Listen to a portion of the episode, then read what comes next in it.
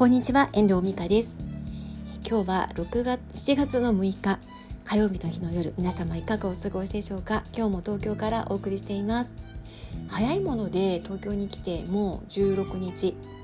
30日間滞在する予定ですのでもう半分が過ぎてしまいました。東京にいても札幌にいてもあの仕事やってるのは変わらないんですけど東京にいる期間っていうのは、まあ、母と2人きりなのであ、自由な感じだし実家だしね。自由な時間を過ごしていてとにかく仕事に没頭している。そんな毎日を過ごしています。なのでなんとか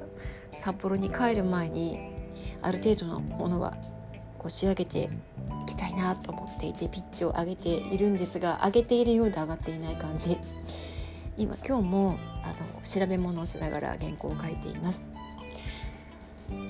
で今日の話なんですけれども、まあ、こんなね詰めて仕事してるのでお昼ぐらいなんか美味しいものが食べたいよねって話になりまして、えーと、あのまたこの間行った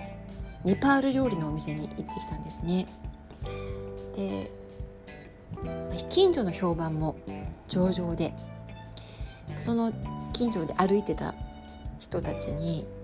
知り合いがいたのでちょっと聞いてみたら「あそこのカレーすごく美味しいのよね」っておっしゃってました。何人かその声を聞いているのでやっぱり美味しいんだなって思うんですよ。でそこのお店ってネパール人がやってるお店なので、まあ、基本何て言うんだろう多国籍な感じで入ってくる人も日本人もいればネパール人もいるしあの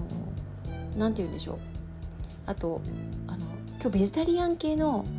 あの西洋の方金髪の人が入ってきました。男性ですけどね。でベジタリアンカレーベジタブルカレーを注文してたんですよ、まあ、そういうのにも対応できるんだなって思ったんですけどあのみんなよくお店のことを見てるなって思います、もしかしたらネットでの評判とかがいいのかもしれない知れないんですけどね。とにかくこの辺りのネパール料理のお店は評判がいいらしいです。ネパールの人ってたくさんお店があるから美味しいお店しか残っていかないらしいんですよどうやら。なので、うん、長く続きそうな感じ。今日もね600円しかかからなかったのにあのネパールの豆豆カレーとチキンカレーがあってであとあのホットサラダと冷製サラダがあってなんかネパール特有のソースがついてたんですね。どうやって食べるんですかって言ったらご飯に混ぜて食べるんです。と教えてもらっていただいてきたんですけどとっても美味しかったです。その中にインゲンがたくさん入ってるんですけど私実はインゲンの青臭さがすごい嫌いで食べないんですねあんまり。でもねそのお料理インゲンがすごい美味しかったんですよ。こうやって食べると美味しいんだなってことを知りまた新しい発見がありました。美味しい味付け同じような味付けができるとは思えないんですけどネパール料理。なんかちょっとね次はもうちょっとネパールらしいお料理をいただいてみたいなっていうふうに思いました。今日はねネパールその中でもネパール料理ネパールネパールセットっていうのを食べたんですよ。600円なのにたくさん入ってた感じ。ご飯も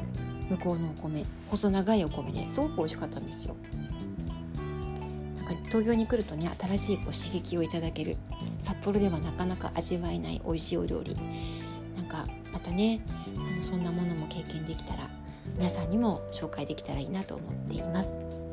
まあ、どこで何がどうつながっていくかわからないのでねまたご紹介できたらと思います。では今日はこの辺りで終わりたいと思います。今日の話はなんか取り留めもない、まあ、今日のまあ、私の出来事をお伝えしてみました。いかがでしたでしょうか。では今日はこの辺りで終わりたいと思います。最後までお聴きいただきましてありがとうございました。また聞いてくださいね。ではまた。